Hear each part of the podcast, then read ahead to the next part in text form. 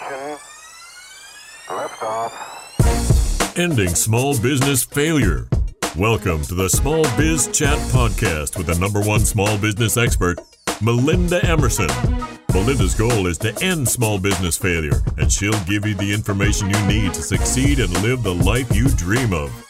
Now, here's the small biz lady herself, Melinda Emerson. Hi, everybody. I'm Melinda Emerson, the Small Biz Lady, and welcome to the Small Biz Chat podcast. I'm Small Biz Lady, America's number one small business expert, and I am excited to welcome you to today's show. Today's show is all about developing your 2021 business strategy. If you need a new strategy for where your business is going to be going in the new year, well, we have all been affected by the pandemic and you're in the right place. Small Biz Chat is really it's a live peer-to-peer interview show that gives small business owners a way to get and share valuable information and advice. The mission of Small Biz Chat is to end small business failure. And tonight's show is featuring three live guests and we are also broadcasting from my Small Biz Lady Facebook page, my YouTube channel, and we're streaming live on Twitter via Periscope on Small Biz Chat Live, our goal is to give our small business audience an opportunity to hear sage advice from multiple angles to grow your business and take it to the next level. So, with that, I would love to introduce my guest. Now, let me introduce my next guest, who is someone I've known for a very long time. Her name is her name is Elaine. I've known her so long, I'm choking on saying her name. Her name is Elaine Pugler, and she is the host of the Support is Sexy podcast, featuring interviews with more than 500 diverse women entrepreneurs. She's also the founder of Sis Academy, an online learning platform for Black women entrepreneurs. She's also the author of the forthcoming book, Get Over I Got It, which is coming out from HarperCollins next May. Elaine, welcome to Small Biz Chat Live. Melinda, thank you so much for having me here. You're like my cousin's girl. My cousin still mispronounced my last name, and we're family, so it's fine. it's like we're family. I just got a little bit tongue tied. I've been talking to people all day. All day. That's right. That's right. All right. So tell me something. How did you get so passionate about the topic of support and women getting proper support? Where did all that come from? You know, I attended this workshop called Momentum in 2015. And during that time, it was leaders from all industries. It was in, in New York. So, you know, go getters, ambitious folks, men and women. And two things I say were hardest for us all to ask for, we realize love and support. And when I say hard, I mean boohoo crying, don't make me ask, I don't want to do it kind of thing. So that was my first time realizing, wow, I actually have a problem asking for support. So after the workshop, you know how you go to the event, you go to the conference, you go to wherever, you get all this information, you're all turned up. And then what happens afterwards, you forget. So I wanted to keep this going for me. So I started to think of support as this idea of something sexy. So not sexual, but sexy, like a sexy dress or a sexy vacation, a sexy apartment, something you want to get close to. So I would say support is sexy, support is sexy, support is sexy to kind of force myself to remember. And then I started sharing that with other women I knew, especially women entrepreneurs who were trying to do it all themselves. And I would see them light up. I'm like, oh, yeah, okay, I'm going to use that. Support is sexy. And then it just started to roll from there. So it started off as a, a, personal mantra for me after attending Momentum. And then it evolved into me using the, the phrase with other people. And then in 2016, I launched my podcast around this idea of asking women entrepreneurs the role that support played in their journey. Interesting. Now, I remember when I was coming out of college, and I remember hearing all these professional women saying, Look, you can have it all, no you gosh. can't have it all at the same, Same time. time. I remember I, I I've, I've heard it once, I heard it 15 times at a different right. So so talk about that. I mean, is that still true? Do you agree with that statement? I don't know if I agree. I think I do think you can have it all. What I think we need to get back to, and this is something that I actually have as an exercise in my book, is about defining your all for yourself. Like, what does all look like for you? Your all is going to look different than my all. It's going to look different than someone else's all. I think where we get caught up feeling like I can't have it all because a lot of times you're you're wanting things that maybe you you're saying you want things that maybe you don't really want, or you're saying you want things that you think you quote unquote should want, or what someone else says you should want. So I try to think, and I think this year in 2020, especially, maybe a lot of people are really reflecting on this what do I really, really want? The second really I say is italicized. Like, what do you really, really want? And what do you really, really need to let go of? you know so there are some mm-hmm. things you Say know all, for the people in the back in the back let it go yes you know so just really processing what all looks like for you and then deciding how to go after that and maybe all of it isn't at the same time i just think again all is a, a something that's self-defined okay all right. So, do you think these issues, though, are different for Black women than they are for, let's say, white women or other women of color? You know, I interviewed Kathryn Finney, who I know you know, right? Kathryn, who is the probably the founder of, she was a founder of Digital Undivided, and she was founder of Budget Fashionista. And I know she's going to be working on something else, I'm sure. But fabulous woman. And she wrote this article years ago about the language of the ask, I believe it's what it's called. And it was about just what you mentioned, Black women needing to learn the language of the ask. So I interviewed Kathryn and, and about a dozen other women for my book, but I wanted to talk to her about that, about historically Black women not being taught or even allowed to ask, right? Black and black men and women. You think about my parents, for example, are in their 90s, God bless them. They grew up in Alabama in the 30s and they weren't able to ask because you could get in trouble for asking or killed for asking. So it is something I do think that we struggle with from a cultural standpoint, but other women, you know, everywhere too have the same struggle about asking for support. So let's talk about what support might look like now. There's a new lens of support, right? So we've got a mm-hmm. brand new vice president elect, Kamala yes, Harris, mm-hmm. who has a husband, Doug Emhoff, will now be known as the second man. And he is about to give up his entertainment law practice to support his wife. Do you have to pick a special man for that job you, for these kind of things to happen? Or is it a like, special man or a white man? I, I, I'm not saying, I'm not, I'm not saying that's what, I'm not saying that's what you're her I and I say that don't come man, look a white, white. man, a man younger than you, a man older. Right. I mean, what is it exactly?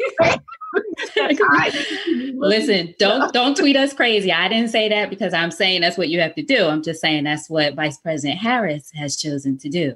I do think to answer your question specifically, you do have to pick a special man. And what I've learned is I don't even well, your man should be special. Your partner should be special anyway. But for me, I've learned you have to choose someone who is attracted to your ambition. And your bi- ambition can't be just this other thing that's a part of who you are. And, and, at least in my case, the ambition has to be part of the thing that they are attracted to because it's going to be hard. You know, I don't know. I know you're probably younger than me, Melinda, but I am a woman in my 40s. So I date men who are in their 40s, maybe their 50s, maybe 30s, but 40s and 50s mostly. So I'm not trying to change anybody who's been doing the same thing for 50 something years. So if this is something that doesn't work for you, me being on camera talking to you or me doing all the other things I want to do, it's just not going to work. And you don't want to try to force someone to change. So I'm sure the second husband was always, if not always, learned to be supportive of, and that might have been probably part of the thing he was attracted to. Like this woman is doing it. So I don't know, you know, we want them to be special, of course, but I really do think, and there's nothing wrong with men who don't want that, who want someone who wants to be home or whatever that looks like. I, I've had a guy tell me that, like, you're not going to have time to take care of me.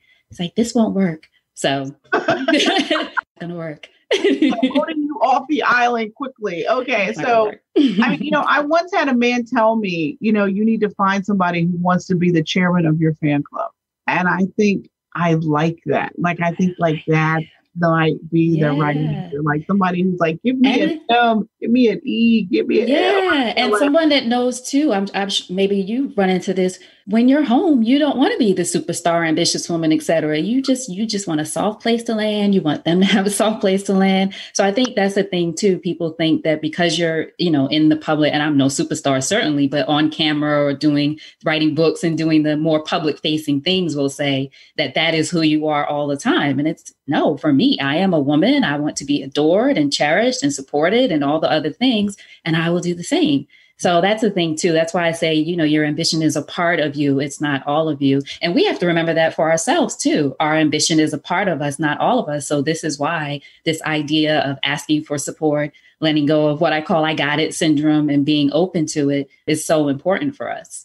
Well, talk about I got it syndrome. Let's talk it. about what I call I call that superwoman syndrome. That's gonna, right. We're gonna let you have your book title. okay. All right. So, what is I got it syndrome? What is that? Yeah, I say I got it syndrome is something when anyone offers an unapologetically ambitious woman support, and her first response without even thinking is, I got it. it's okay, I got it. No, no, no, I got it. I said I got it. Whatever I got it looks like for you, that is what I call I got it syndrome. So it's really not even being mindful of the fact that you're pushing support away. This is everything from, you know, working on a project together at the office to the person who is at the grocery store who is assigned to carry your groceries out to the car for you and you are struggling to do it on your own they offer you support and you're just like oh no it's okay i got it. Just anything in the situations where there could be support.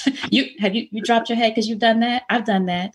And the guy was like okay i mean they pay me to do that but you go ahead and struggle with your arms burning trying to cr- carry those groceries out to the car. But we're so used to saying, I got it. It's just we don't even think about it. So that's what I want women to be more mindful about that. And, and I say this, Melinda, and you, you're probably one of these women too. Maybe you do have it. Maybe you could do it by yourself, but how wonderful would it be to just be open to the universe trying to send support your way, to be woo woo for a minute? Why not get in the habit of accepting support? Why not just take a beat, take a beat and think about it and say, you know what? Thank you. That would be great. And it's not only a gift to you, it's a gift to that person too, to be able to support you in whatever way they're trying to help you in that moment. So that's something that I want us just to be more mindful of. And it's a way of, you know, connecting with other people and all those other things. But really, it's just like, you don't have to get it. You get enough. I always say, think about all you did today and all, Melinda, think about all you did today since 5 a.m. Think about all you got planned for tomorrow. Let the man carry your groceries. Listen, that I, like, I you in the back of my head like the little angel on my shoulder. Like, let them do it. Let them just say, uh, say thank you. Right. Yes, please, thank you. so let's talk about COVID. You know, one of the things that's been very interesting for me in COVID 19 has been this concept of self care, right? Mm-hmm. And I used to think of self care as like, oh, I'm going to go get my nails done. And what I have come to know you know, and from my, you know, and my name is Melinda Emerson and I'm a workaholic, right? So I, am just going to say that. I'm not going to deny who and what I am. Yeah. But what I also know is that self care is a thing, right? And yeah. it's like resting is actually an activity. Resting is an activity. That's right. And I just, I mean, I just learned that. And I, and, I, and I'm ashamed to say that. I mean, but I was like, you know, resting is a thing. Like it's like it's required. And I don't think enough of us, I think some of us super type AA, overachiever, ambitious women are just on go. And that's like how we operate. We on go. And it's like, but eventually your car breaks down. Like if you never stop and get a tune up, if you never take it to get an oil change, if you never check the air to make sure the air the air pressure is right and the tires, eventually you're gonna catch a flat, and you're gonna catch a flat when you got high heels on and somewhere to go. You know? that's right. That's right.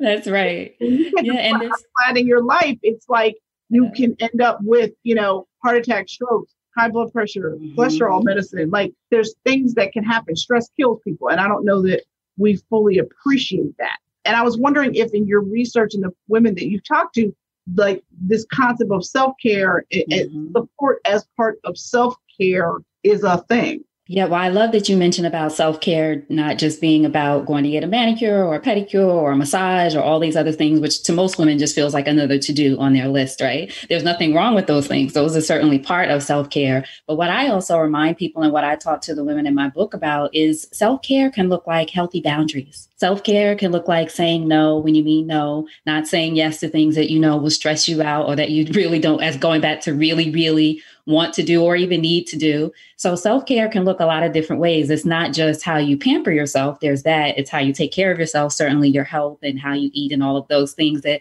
most of us already know. But I think we forget about, again, things like healthy boundaries or you know letting things go as we talked about if you're whether in, as an entrepreneur if you're working on a project or with a client who you just at a point you just know it's not working it's all money ain't good money right it's a toxic relationship say, again, say it again for the people all money is not good money, right? So that's the thing. So those kinds of things too are about self care, even if in the business context and those kind of things. So that's what I'm finding out. And those self care and also those are examples of ways of supporting yourself. So yes, the manicure, yes to manicures, pedicures, all that thing. I'm all about it but you got to take care of yourself too your mental health protect your protect your what do they say stand guard at the doorway of your mind right i believe that's uh is that tony robbins someone says that i'm not taking credit but stand guard at the doorway of your mind so you have to make sure that you keep your mind healthy and mm. whatever your surroundings are as healthy as possible. I love that. It's really powerful. Thank you, Elaine. Listen, when we come back, we're going to talk about this a little bit more. I'm Melinda Emerson, the Small Biz Lady. You're watching the Small Biz Chat Live. We'll be right back. Are you tired of struggling in your business, not taking a paycheck, dreading dealing with your business in the morning? Are you regretting even starting your business in the first place? Well, I know you're tired, and I also remember what that kind of tired is like. But the good news is, it's time to stop feeling that way. Stop! I'm Melinda Emerson, Small Biz Lady, and my new book, Fix Your Business, is a 90 day turnaround plan to get back your life and reduce chaos in your business. I've been in business nearly 20 years, and let me teach you how to build a business that works for you. Grab a copy today. Welcome back to Small Biz Chat Live. I'm here with my guest, Elaine Fluker. Elaine, tell me what are the most important attributes of, of successful women business leaders? Like people that are doing this well, what does that look like? Like, who are those people? I think, you know, during the times that we're in, some of the best business leaders are the ones who are trying to make it a point within their organization to practice empathy and compassion.